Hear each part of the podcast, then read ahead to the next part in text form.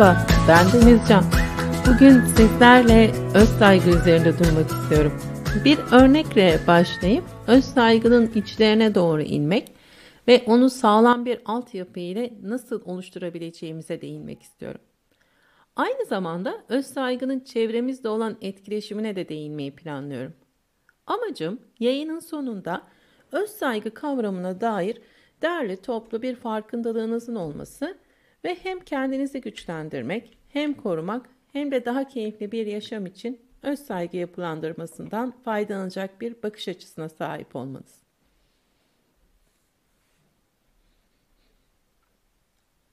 Bir örnekle başlamak istiyorum. 2021 Nisan ayında ülkemizde yaşanmış, e, haberleştirilmiş ve bunun sonunda da e, tarafların sıkça e, ve ağır eleştirilere maruz kaldığı bir örnek bu. Erkan Oğur'la Cumhurbaşkanı sözcüsü olan İbrahim Kalın'ın aynı eserde yer almasıyla başlayan olay e, gittikçe büyüdü ve Erkan Oğur'a çok ağır eleştiriler yöneltilmesiyle devam etti.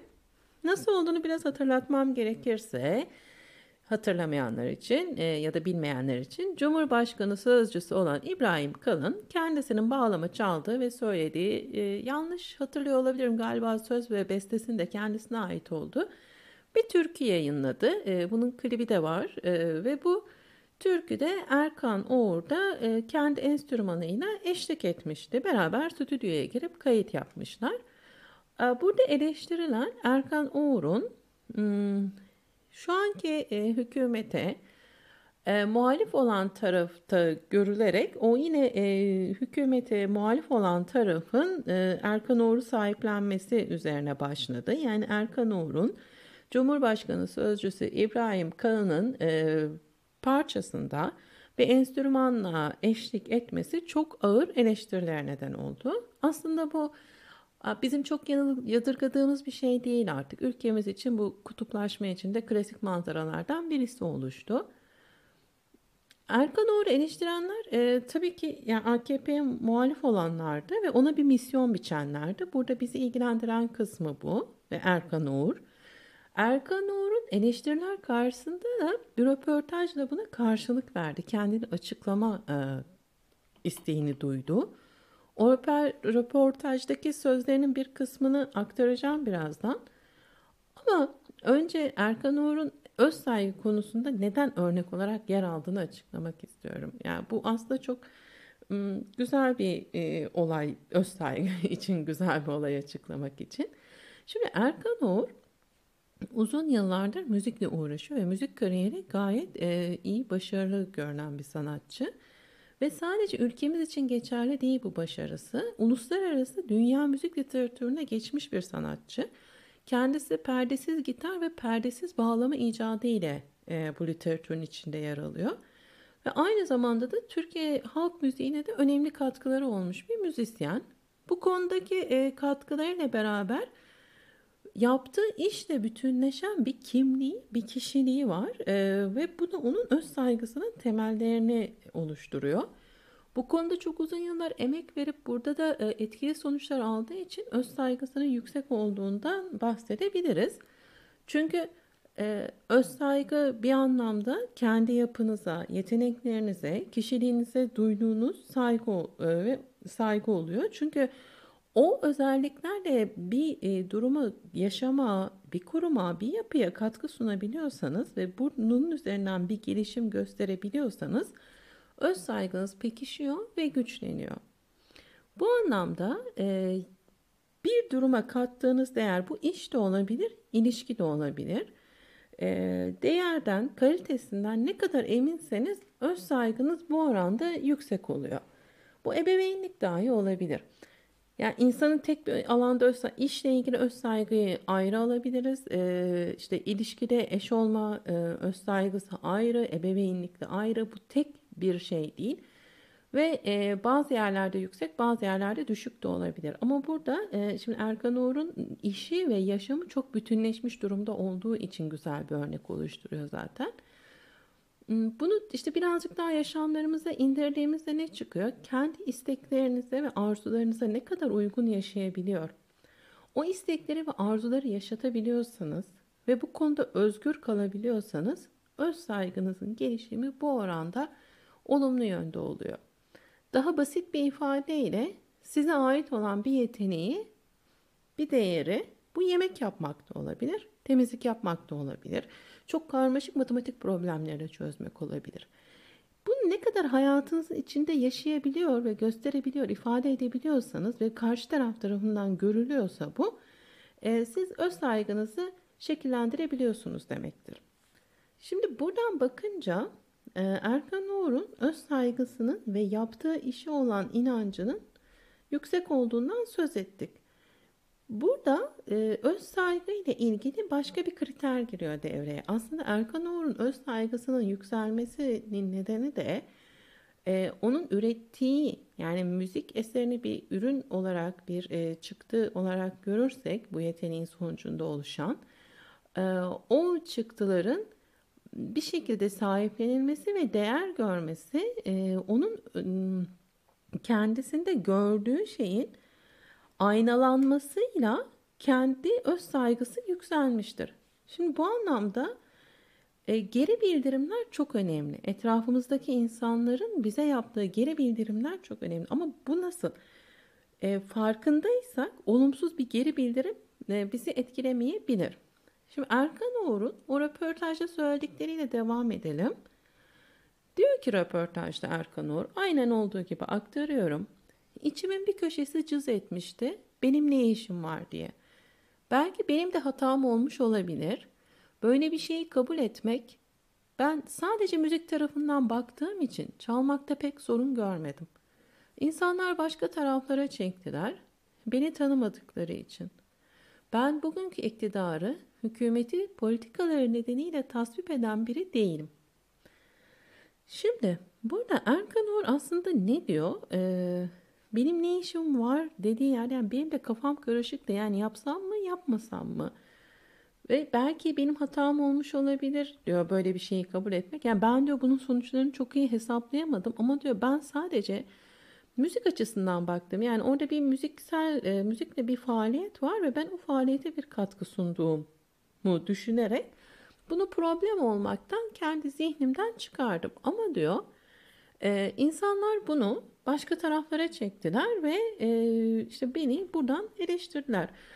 Bunu anlatırken e, hmm, aslında ne olmuş oluyor? Burada daha ikili bir anlam var. Şimdi Erkan Uğur bir taraftan kendisini açıklama gayesi içine giriyor. Kendi sürecini anlatıyor. Ama karşıdan gelen mesajlarla birlikte aslında kendi yaptığı işten de baştan beri emin olmadığını ifade ederek kendini bir sorgulama sürecine e, geçtiğinden bahsedebiliriz. Zaten o sorgulamayı yapmasa ve o mesajlar e, onun kendi öz saygısıyla arasına bir mesafe koymasa, onu olumsuz etkiliyor olmasa yaptığı işten e, ben bunu sanat için yaptım ve yani o yüzden onun içinde yer aldım ve bu yüzden de bunlara yanıt vermeyeceğim düşüncesinde Onur bu açıklamayı yapma gereği duymazdı. Ee, özellikle bunu orada belirtmesi ben bunu müzik açısından yapmayı yani müzik tarafından bakarak yaptım demesi aslında kendisi de bir şekilde bu siyasi iklimden etkilendiğini gösteriyor. Yani oradaki taraflılıktan e, hangi tarafa ait olduğu konusunda insanların kafasının karışık olmasından dolayı bir endişe duyduğunu ifade ediyor. E, aslında burada Erkan Uğur'un ilk başta belki de sussaydı e, yapmak istediği e, şey çok kendi öz saygısını yükseltebileceği ve daha da yapılandırabileceği bir alandı. Bununla ilgili çok daha farklı açıklamalar yapabilirdi kendisine inansaydı bu konuda. Çünkü müzik e, ne denir? Müzik evrensel bir değerdir ve e, bugün e, yani orada bir gruba ait olduğu için bir insanın yanında bağlama çalmak ne kadar tuhafsa bu işin dışlayıcılık boyutları dünya genelinde çok daha farklı yerlere gider. O zaman e, atıyorum bir İngiliz orkestrasında da onlar aristokrat zaten diye çalınmayabilir ya da benzer bir şey Türkiye'ye yönelik yapılabilir. E, bu tür ayrışmaları özellikle sanatçıların içerisinde yaşanıyor olması aslında e, Türkiye ve dünya için çok düşündürücü bir şey. Ama e, Erkan Oğur burada müziğin evrensel bir değer olduğuna vurgu yapmak yerine e, burada şuna doğru gidiyor. Yani benim de kafam karışıktı. Hani ben onlardan değilim. E, ama çaldım işte çünkü yani müziğin arkasına saklanarak yapıyor. Müziğin içine bir değer katarak yapmıyor. Neyse bunu çok dağıtmadan kapatalım bu konuyu. Çünkü o zaman başka bir e, yoruma dahil oluyormuş gibi gözükecek. Şimdi e, biz burada yeniden kendi konumuza e, yani orada aslında bu tamamen yine o yorum da öz saygıyla ilgili yaptığı işin kalitesine tamamen güvense ve inansa o açıklamayı bu şekilde yapmazdı. Oradaki açıklaması ve söylem, söylencesi çok daha farklı olurdu. Burada e, neyi, neyi görüyoruz biz öz saygı ile ilgili? O sadece kendi, mesela kendimizi yetenekli bulduğumuz ya da yaptığımızın anlamlı olduğu na inandığımız bir işi e, temelini, altyapısını düzgün oluşturmazsak karşıdan gelen e, eleştiriler e, bizim o işe olan e, bakış açımızı sarsabilir. Yani kendi yaptığımız işe, kendi yaptığımız onu e, birey kendisi yapıyor. Yaptığı işe olan bakış açısını sarsıp kendisiyle olumsuz temelde bir ilişki kurmasını sağlıyor. E, bizde bulunan değerlerin katkısının olduğu çevre yani o değerler hangi e, çevreye yönelikse e, onlar tarafından o kadar çok sahipleniliyor ve e, olumlu geri bildirimde bulunuyor. Şimdi buna bağlı kalmak aslında e, kendinizi limitlemek ve sınırlamak oluyor. Çünkü e, her ne kadar dışarıya dönük bir yanımız olsa da oradaki sahiplenme bizde aidiyet duygusu yaratıyor olsa da bu sahiplenme çok aşırıya kaçtığı zaman bu birebir ilişkilerde de geçerli. Küçük mahalle ilişkilerinde, şehir ilişkilerinde de geçerli ya da küçük iş yeri ilişkilerinde de geçerli. Aşırı sahiplenilmek birileri tarafından sizin kendi öz değerinizi, o değerler silsilesini, yeteneklerinizi olduğu gibi ortaya çıkarmanıza ve aslında katkı olabileceği alanlardan uzaklaştırmasına neden oluyor. E, bu anlamda birilerine aidiyet yani bir çevrenin aidiyeti üstüne geliştirilen öz saygı daha sonra da üzerinde e, duracağız. Bunu e, biraz e, yani her zaman bir o sahiplenilmeye karşı ufak bir mesafede kalmak gerekiyor. O zaman ee, öz saygı ama aynı zamanda burada tabii o çevreden gelen olumlu geri bildirimle de besleniyor. Çok fazla olumlu geri bildirim almak da bir yerden sonra can sıkıcı olabilir. Bu sefer kendinizi e, sürekli her yaptığınızda çok iyi görüp yine e, yalancı öz saygı dediğimiz içi boş bir durumu e, yaratmış da olabilirsiniz ve o durum işte böyle kırılmalara da yol açabilir bir gün gelip başınıza. Öz saygının çevre ilişkilerinden etkilendiğini yanımıza alalım. Bu anlamda öz saygı için önümüzde iki seçenek varmış gibi gözüküyor. Ya çevremize uygun olan değerleri benimseyerek olumlu geri bildirim almayı seçeceğiz. Hani çevrem bunlardan hoşlanıyor, bunları kabul ediyor, bunları kabul etmiyor. E, ben sadece onların kabul ettiklerini yapayım diyerek sürekli olumlu geri bildirim alabilirsiniz. Ki bu e, güçlü kişilik özelliklerinden değildir e, tamamen çevreye uyumlu seçimler yapmak ya da e, kendi tarzınıza ve kendi düşüncelerinize uygun bir çerçevede olmayı seçeceksiniz. Yani bu ne demek? Hani benim bu bu bu değerlerim var ve ben bunlara inanıyorum. Bu yeteneğim var. Buna da inanıyorum ve bu beni buraya götürüyor. Yani siz onları yaptığınızda zaten ister istemez e, size benzeyen ya da sizinle benzer değerleri benimsemiş olan kişileri doğru çekiliyor olacaksınız. Yani o tarafa doğru gidiyor. Çekilmek değil tabii ki bu ilerliyor olacaksınız.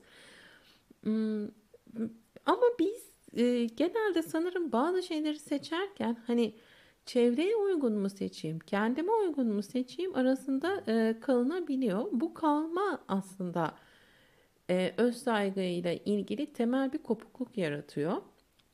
Zaten öz saygı e, daha derinde ve genişte çevreye bağlı olarak seçildiğinde güçlenebilen bir yapı değil.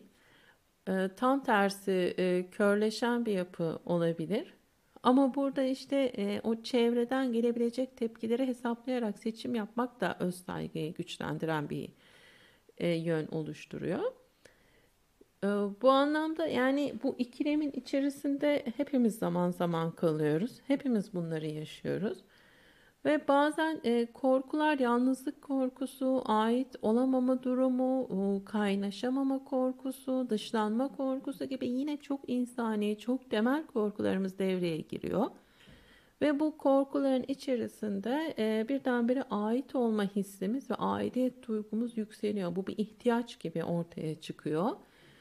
E, buna verdiğimiz önem artıyor. E, böyle olunca da e, sorgulamadan reddettiğimiz bir sürü potansiyel gelişim alanımız oluyor. Bu da zihinlerimizde uz çok yani uzun vadede ve kalıcı bir hale geldiğinde bir sınır ve kısıtlılık yaratıyor. Ne demek bunlar? Ee, bu potansiyel gelişim alanı da anlatmak istediğim şu. Ee, diyelim ki sizin resim yeteneğiniz var. Resime e, özen gösterirseniz ve bu konuda ilerlerseniz Belki o sizi o anda içinde bulunduğunuz işten uzaklaştıracak meslekten ya da işte ev hayatınızda başka değişiklikler getirecek. Belki arkadaş gruplarınızda ya da arkadaş olduğunuz kişilerle aranıza e, belli bir mesafe girmesini sağlayacak. Ve e, siz bunun zamanla aslında sizi bir şekilde o insanlardan e, koparabileceğini korkusuyla yaşıyorsunuz. Yani olur olmaz bunu bilmiyoruz. E, ama Buradan baktığınız zaman oradaki o, o diğer başta bahsettiğim hani çok insani korkular dediğim şeylere bağlı kaldığımızda o resim konusunda ilerlemeyi seçmeyebiliyoruz. Ya da seçsek bile onu belli bir limitte tutmayı seçebiliyoruz. Belki o alanda ilerlediğinizde çok farklı şeylerle karşılaşacaksınız. Çok daha güzel. Belki çok daha iyi anlaşacağınız insanlarla karşılaşacaksınız. Belki daha iyi bir hayat düzeniniz olacak filan filan yani hani belli bir düzlüğe geldikten sonra e, belli aşamaları geçtikten sonra ama burada işte o ait olma ihtiyacı ve korkusu e, o seçimi yapmaktan alıkoyuyor ve bu ne yapmış oluyor? Potansiyel gelişim alanımız olan resimde e, kapanma yaratıyor. Bu bir kere olduğunda, iki kere olduğunda zihinlerimizde bir süre sonra bir sınır ve kısıtlılık yaratıyor. Çünkü aslında biz o potansiyel alanlarımızı seçmediğimiz sürece e, kendimizi kısıtlıyoruz ve sınırlıyoruz. Bunu da niye yapıyoruz? Bir grubun içerisinde kalmak için. E, oysa biz bir savaşta değiliz. Yani e, böyle hani sırt sırtta omuz omuza dövüştüğümüz bir dönemde değiliz. Böyle hissediyor olabiliriz. Yaşamın kendi gerçeği bu şekilde gitmiyor aslında. Peki böyle bir durumun içinde kalınca ne oluyor? Ya işte e, o gruba ait olmak için kendimizi değiştirmeye çalışıyoruz. Kendimizle ilgili e, bazı kısıtlamalar getiriyoruz. O gruba ait olan e, davranışları ve istekleri seçiyoruz. Böyle sanki bizim kendi kimliğimiz yokmuş gibi bir şey oluşuyor. Daha doğrusu hani bizim kendi öz potansiyelimizden gelen kimlik özelliklerimiz yerine, kişilik özelliklerimiz yerine grubun kişilik özelliklerini benimsemiş oluyoruz. Ee, bu da yani sonunda o gruba ait olsak bile derinde bir değersizlik ve yetersizlik duygusunu çağırıyor. Neden derseniz e, çünkü orada siz kendinize ait özellikleri ortaya çıkarıp e, ya da onları işleyemediğiniz için yani bunu şöyle düşün o özellikler ham bir çamur olabilir, bir e, ağaç olabilir, boş bir resim kağıdı yani boş bir kağıt olabilir. Onların üstünü dolduramadığınız bir şekil veremediğiniz için görünür ve beğenilir kılamadığınız için e, kendi özelliklerinizi ve yeteneklerinizi bir şekilde karşılığını kendinize vermediğiniz için e, işe yaramazlık duygusu ve sanki anlamsızlık e, hissi gibi böyle e, altta kendi kendinize yarattığınız bir tablo oluyor ve bu da sizde işte e, değersizliği ve yetersizliği çağırmış oluyor. Bunun yani aslında sürekli olarak biz toplumda şu dönemde ilişkilerimizde taraf olmayan bertaraf olur sözünü e, sık sık gerçek olduğunu ispatlıyoruz. Peki e, bu ispatı nasıl deneyimliyoruz biz? Kendi kimliğimizi oluştururken tanımlarken belirlediğimiz kriterler kendimizde gördüğümüz ve geliştirmeyi seçtiğimiz değerler e, biraz önce anlattığım gibi bunların üstüne gidersek yani bir gruba ait olmak için kendimizdekileri kapatmazsak bizi bir grupla denkleştiriyor aslında. Yani ona yakın özellikler taşıyan diğer insanlarla bir araya gelmemizi ve denkleşmemizi sağlıyor. E, ve bu aslında kendiliğinden özgün haliyle bir ait olma durumu yaratıyor. Tabii bu aidiyet duygusu ortaya çıktığında da e, bizim de o özellikleri taşımayan ya da işte yani bir şeye yoğunlaştığınız zaman diğer insanlarla olan e, o özelliklerde ve yaşam tarzında olmayan diğer insanlarla da e, ilişkileriniz sınırlanıyor ve kesilmeye başlıyor. Bu da oradan bir kopukluk yaratıyor. Yani başka bir açıdan durum şöyle gerçekleşiyor. Şimdi belirli bir gruba ait olmaya e, zıt yönlü insanlar tarafından hızla eğitiliyoruz. Yani ben e, diyelim ki hani tabii ki hayatta özellikler böyle değil ama ben siyah saçlıyım, öteki sarı saçlı, öteki kızıl saçlı. E, bir de işte koyu kahverengi saçlı, koyu kahverengi saçlı insanlar var. Şimdi ben siyah saçlı diyelim ki bunlar da saç rengine göre gruplanıyor. E, ben sarı saçlı olmadığım için sarı saçlı beni e, hızla kendisinden uzaklaştırıyor. Bunu bilerek değil yani ilgilenmeyerek ilgi göstermeyerek e, falan yani bu hani normalde şekilde o benim siyah saçım onun ilgisini çekmiyor. E, kızıl saçlı da siyah saçın ilgisini çekmiyor ya da onlar da benimkini benim ilgimi çekmediği için burada e, doğal olarak ben koyu kahve siyaha daha yakın olduğu için e, koyu kahveye doğru kayıyorum. Koyu kahve de siyaha daha yakın olduğu için bana doğru kayıyor. Ve böylece ne o Siyah ve koyu kahverengi saçlı kişi e, birbiriyle bir aidiyet oluşturan bir grup yaratıyor. Bu tabii yani bu çok e, basit bir örnek oldu ama işte yazı yazma yeteneği olanlar bir araya işte e, gruplaşmalar işte yazı yazıyor aynı zamanda başka bir şey de yapıyor. Hmm, işte diyelim ki İngilizce konuşuyor. İngilizce konuşulan ortamlarda daha rahat bulunduğu için oraya giriyor. İngilizce konuşmayan insanlar onun ilgisini çekmediği için ve anlaşamadığı için o ortamdan kopuyor. Gibi yani yaşamın kendi ritmi içerisinde doğallığında bir e, ittirilme, hmm, gitmeyi diretiyorsanız dışlanma e, ve diğer taraftan da kabul edilme ve onay alma e, gelişiyor. Eskiden bunların bu kadar farkında değildi. Çünkü her süreç bu kadar açık ve şeffaf değildi, kapalıydı. Yani burada aslında biz şu hisle de yaşayabiliriz. Ee, bunun farkında olmazsak, bunun doğal kendiliğinden bir süreç olduğunu fark etmezsek, birileri bizi sahiplenmeye, birileri de bizi dışlamaya çalışıyordur. Ve bu sürecin içerisinde bilinçli seçimlerimiz ve tercihlerimizle durmazsak eğer ki Sürekli yuvarlanmak, itilip kakılıyor olmak bizi şekilsiz ve kimliksiz bir hale getiriyor. Ee, özünde olan bu. Çünkü o, o anda yakın gördüğü için o çekiyor. O değer onda olduğu için öteki ittiriyor filan derken ama burada da e, aşırı çekilmeyle sahiplenilme ve orada yarattığınız teslimiyet de daha sonra farklı bir adım atmak istediğinizde Erkan Uğur'un düştüğü pozisyona ve yargılamaya maruz kalmanıza neden oluyor. Burada dengeyi kuracak olan bireyin kendisi. E, bu sürecin öz saygımızı geliştirebilmemiz için, olumlu yönde ilerlemesi için e, seçim yapabilmemizin önemi giriyor devreye. Bir değer ya da isteği seçerken şunu e, hesaplamamız gerekiyor. O bizi nereye götürecek? Yani isteği seçmekte bir isteğimiz var, onu yapmak istiyoruz. O istek bizi nereye götürecek? E, kimlerle, nelerle, hangi yaşam tarzıyla yakınlaştıracak, nasıl ilişki ağları yaratacak ve uzun vade sonuçları neler olacak? Böyle enine boyuna e, iyice değerlendirmek ve hesaplamak gerekiyor. Ama şimdi bir istekse bu bunu yaparken genelde hep olumlu yani o pembe hayalleri kurmayı çok sevdiğimizden e, ve sürekli her şeyin de iyi olacağını düşündüğümüzden hep olumlu yanlarını görürüz. Orada olumsuz bazı ilişki ağları ve durumların oluşabileceğini ıskalarız. Ya da bunun tam tersi olabilir. Çok olumsuz görüp e, o süreçte hani oradan oraya geçerken e, birazcık yol sarsıntılı olabilir. Birazcık böyle eleştirel ve ağır e, durumlar ortaya çıkabilir.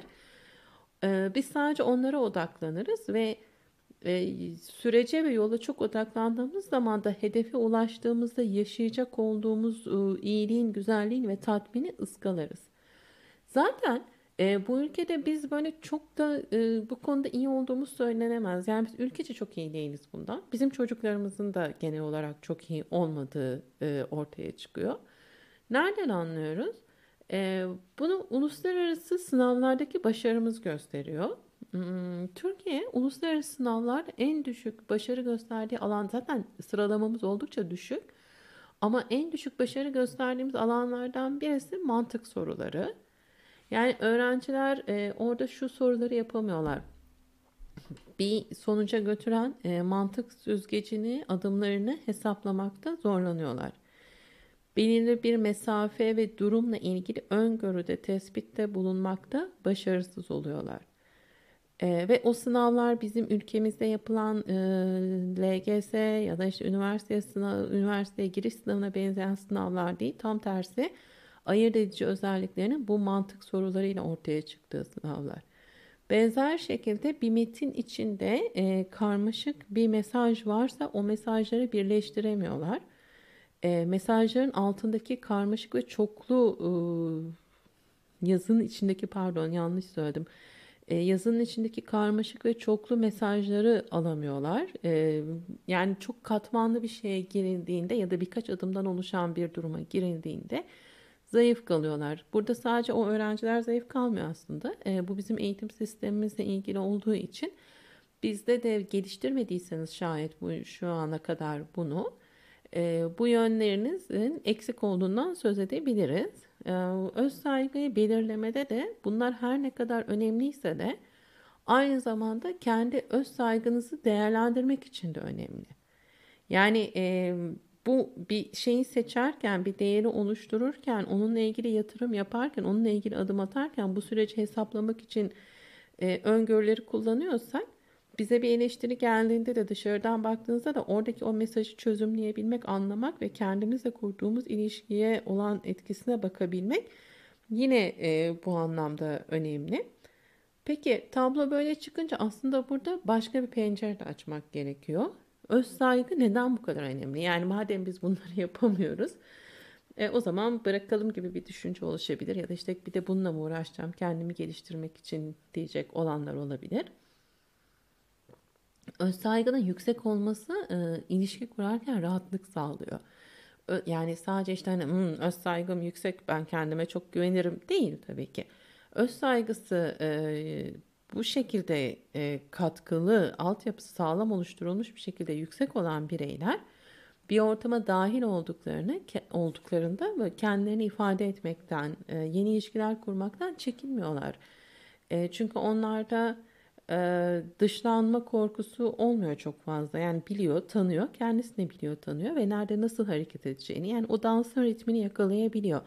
Bu aynı zamanda bir girişim için de geçerli. Yeni bir işe ya da projeye başlarken kendi değer ve özelliklerin farkında olan, bunlara güvenen kişiler başladıkları işleri tamamlama, başarıya ulaştırma konusunda da daha rahat davranıyorlar. Zaten bu hani öz saygının yapılandırılması ile ilgili anlattığımız o seçim ve tahmin aslında işle ilgili tercihlerimizi yaparken de geçerli oluyor. Bu anlamda öz saygı hepimiz için önemli ve değerli bir kavram. E, felsefi temelli bir psikoterapist var ve aynı zamanda aile danışmanı Guy Winch e, öz saygıyı şu şekilde tanımlıyor. O diyor ki öz saygı kendi benliğimize karşı olumlu veya olumsuz tutumumuzdur. Kendimizle ilgili yaptığımız özel ve genel değerlendirmedir. Özümüze ait bu fikirleri etrafımızdaki insanların hareketlerimize, davranışlarımıza verdiği karşılıklarla ve başkalarının hareketleriyle, davranışlarıyla kendimizi kıyaslayarak oluştururuz.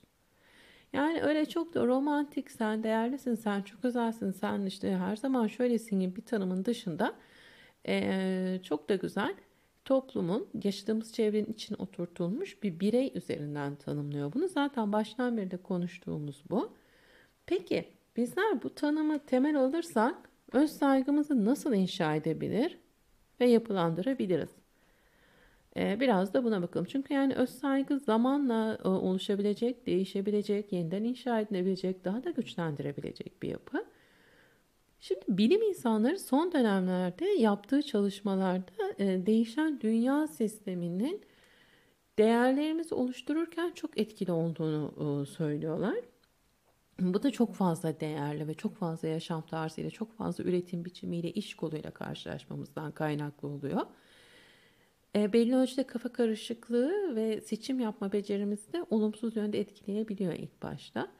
Bu nedenle de diyorlar ki kendi kontrolümüzde olan fikirler üzerinden e, öz saygıyı oluşturmanız çok daha e, yani şu gün içerisinde çok daha etkili olacaktır.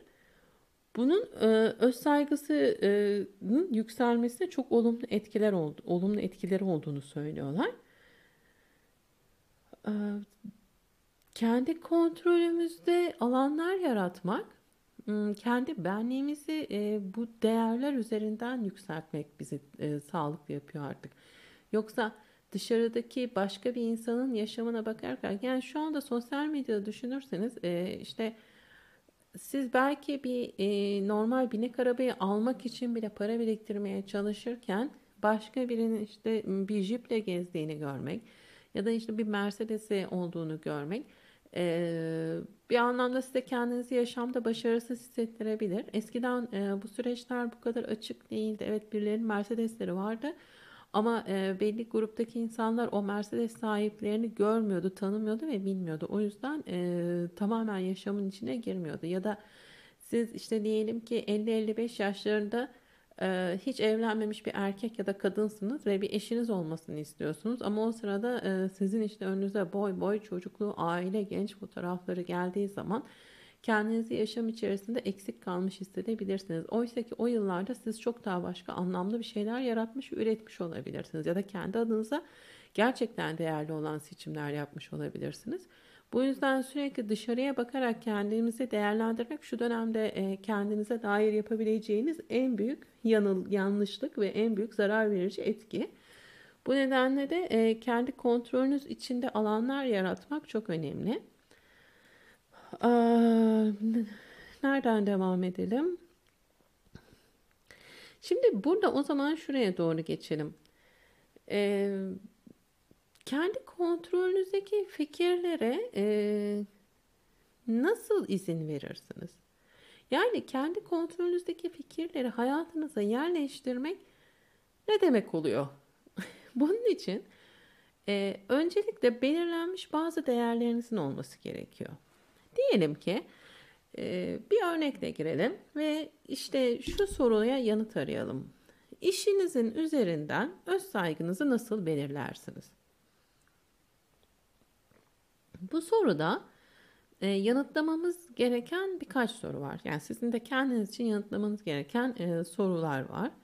Şimdi ilk olarak e, işinizin değerli olmasını ve e, bu alanda öz saygınızın beslenmesini sağlayan düşünceler neler? Soruyu tamamen kendinize yönelik sorduğunuzu düşünürsek şu şekilde formüle edebiliriz. İşimin değerli olmasını ve benim bu alanda öz saygımı beslemesini sağlayan düşüncelerim nelerdir? Bu soruya bana para kazandırması, ticari değeri olması gibi yanıtlar verirseniz öz saygınızı ve öz değerinizi kendi kontrolünüzde olabilecek kaynaklardan beslemekten uzaklaşıyorsunuz. Yani orada işte para kazandırdığı zaman benim işim değerlidir.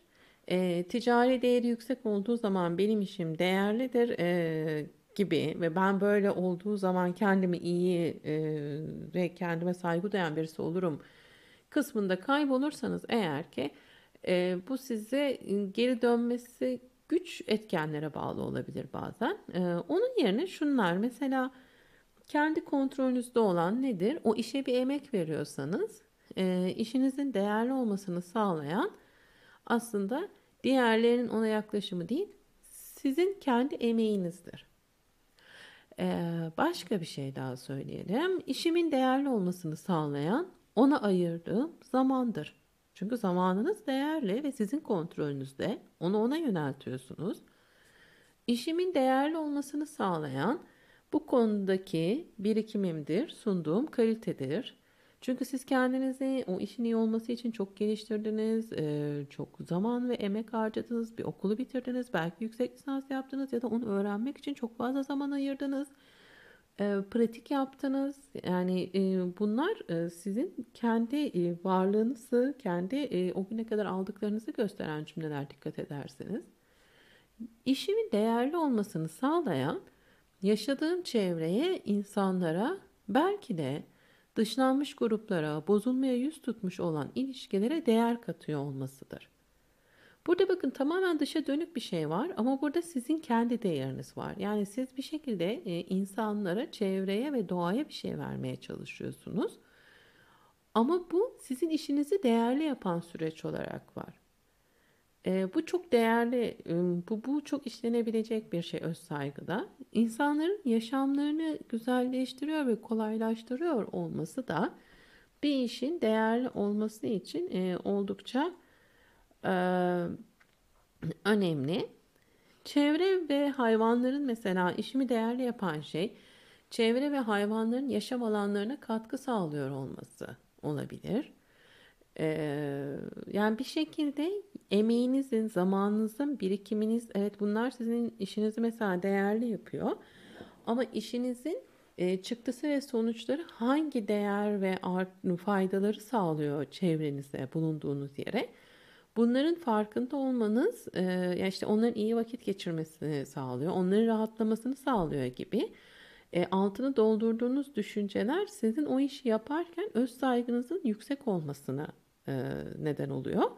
Ve bu çok olumlu bir neden. Bunu aynı zamanda e, bu sizin bireysel gücünüzün de farkına varmanızı sağlıyor.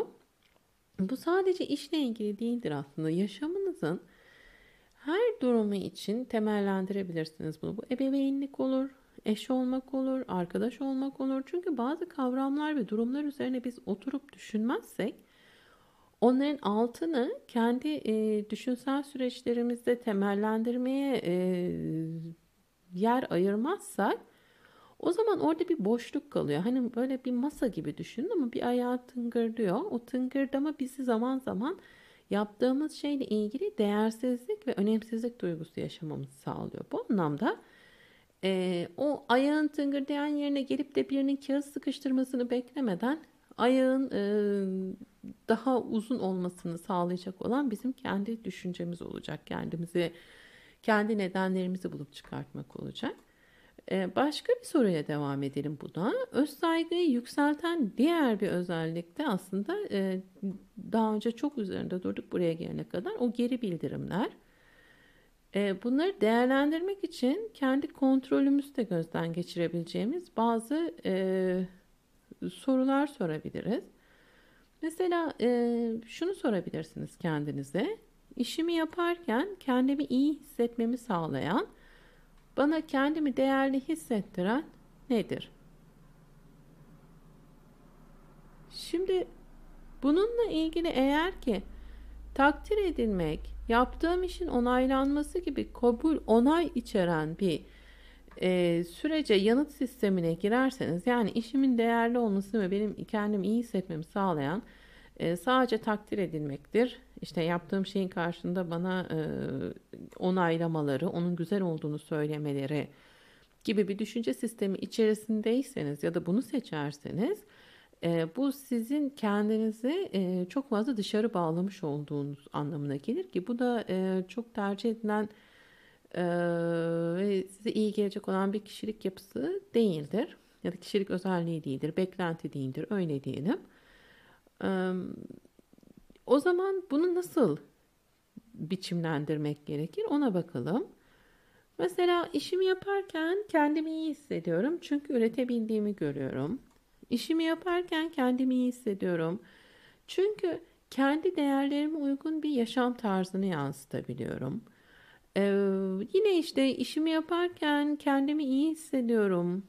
Ee, kendimi e, özel hissediyorum. Çünkü benim işimin şu şu e, artıları var, katkıları var, e, yaşamı kolaylaştıran, güzelleştiren ya da neyse artık yani hani bir kuaförseniz dahi işimi yaparken kendimi e, iyi hissediyorum çünkü işte e, birilerine bakım yapmış oluyorum. Bir başka bir insanın hayatına dokunmuş oluyorum. E, yani çöp temizleyen bir işçiyseniz çöp toplayan, işimi yaparken kendimi değerli hissediyorum. Çünkü e, işte çevrenin temiz tutulmasına katkı sağlamış oluyorum. İşinizin işlevsel boyutta topluma ve çevreye olan etkisi bu anlamda çok önemli.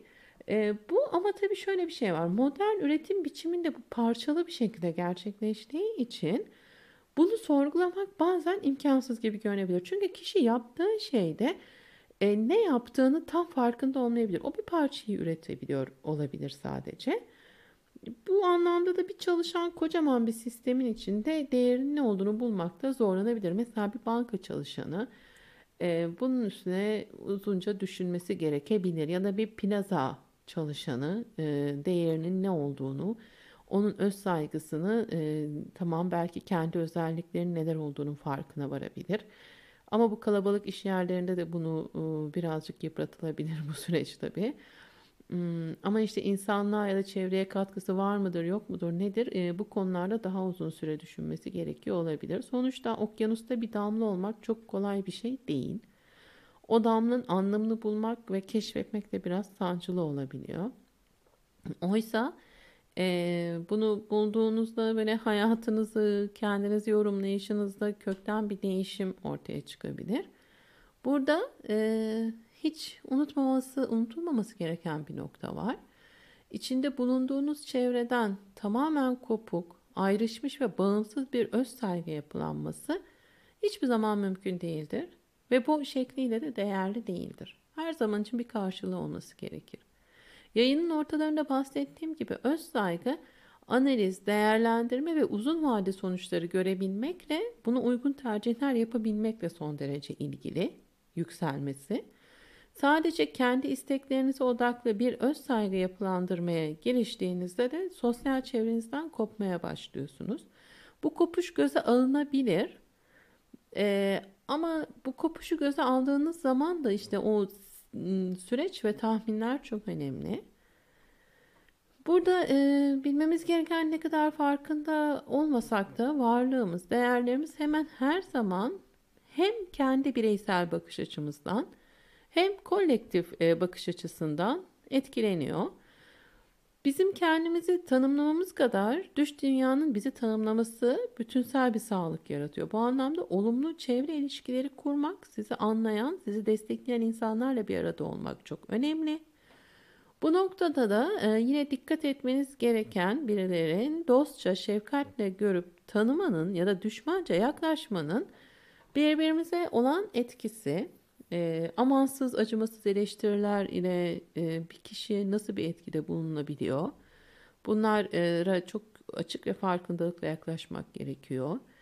E, belki o insanın orada olmasını istemiyoruz ve orada olmasını istemediğimiz için onu eleştiriyoruz ama bu eleştiriler onu daha çok oraya itiyor olabilir. E, o zaman önümüzdeki yayınların içerisinde yer alacak iki konu belirleyelim ve bu yayını öyle sonlandıralım. İlki bir diğerinin öz saygısına ve olumlu benlik algısı oluşturmasına nasıl katkı sunabiliriz? Ee, bunu yapmanın bize olan etkisi nedir? Yani karşıya bunu yaptığımızda bize nasıl bir etkisi oluyordur bunun? Diğeri de hem öz saygıyı olumlu yönde geliştirip hem de fark yaratmanın mümkün olup olmadığı konusu üzerinde durmayı deneyelim. E çünkü herkes yani bir, bir şekilde bir fark yaratılmazsa toplumsal gelişme, ilerleme, bireysel gelişme de çok mümkün değil. Ve hemen bir sonraki yayında olmasa da önümüzdeki yayınlarda bu konuları e, ele alma şansı diliyorum. Ve e, sizlere şimdilik veda ediyorum. Bir sonraki yayına kadar hoş ve sevgiyle kalın.